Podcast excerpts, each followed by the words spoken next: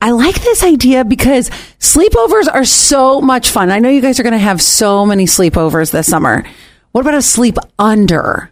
A sleep under is, I think you're going to want to adopt this. It's where you start out, you do everything you would have done at the sleepover. You're going to have pizza, you're going to have games, you can even have be, be in your pajamas, have a pillow fight, all of that. But then the kids go home at the very end of the night. Everybody sleeps in their bed. Mommies and daddies, you get a full night of sleep. Kids get a full night of sleep because anytime I ever had a sleepover, I never slept. Oh, Your parents never slept. I never slept. Well, you never slept either.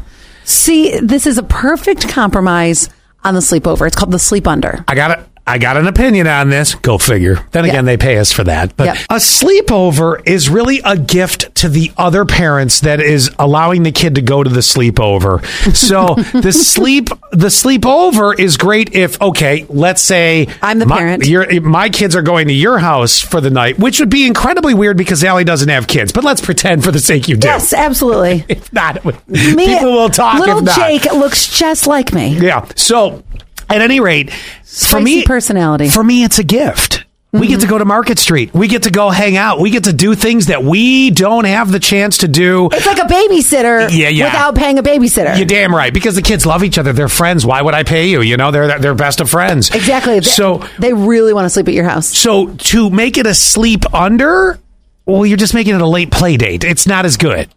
I'm sorry you're going to lose a little night's sleep. I know my kids are going to be exhausted tomorrow because they're getting one 30 minute session of sleep, but you know, that's part of the deal. And that's the perk too, is that your kid Scott is going to come home from my house, and they're going to be so exhausted Yeah. that it's great. Not only I did get you two get, days out of this. right, not only did you get a night out on Market Street, but you also got a full day of laziness on the couch. Now, remember, in sleepover land, you have to reciprocate. So if Right. you took mine to be with In a Jake, couple weeks, I gotta take Jake. Jakey is coming over. That's right.